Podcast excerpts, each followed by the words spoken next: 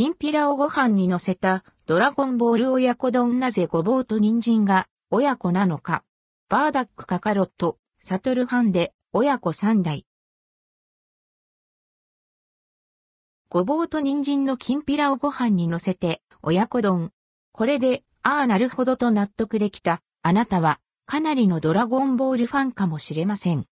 先日、ドラキーマックスさんがツイッターに投稿したある親子丼が話題となっています。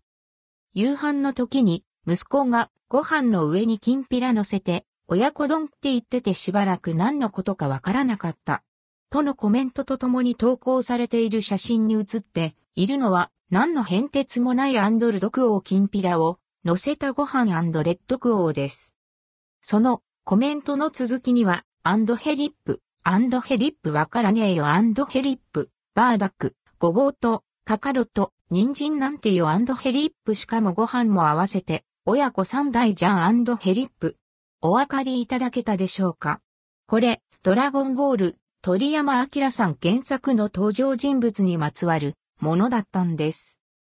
孫悟空たちサイヤ人の名前の多くは野菜に由来しています。悟空の本名、カカロットは人参、キャロット、キャロット。悟空の父、バーダックは、ごぼう、バードック、バーダックに由来しているので、親、ごぼうと、子、人参で、アンドルドクオー親子レッドクオーに。さらに、悟空の息子は、サトルハン、ご飯だから、アンドルドクオー親子三代レッドクオーになるんです。ちなみに、悟空の母はギネ、1年前、連載開始から30年でついに登場したことで話題となりましたね。サトルハンの娘、悟空の孫はパンなので、アンドヘリップへ、すべてを言うのはやめておきましょう。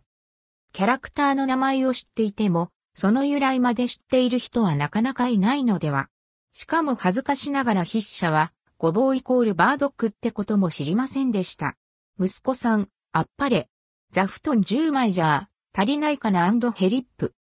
画像とツイートは投稿者の許可を得て転載しています。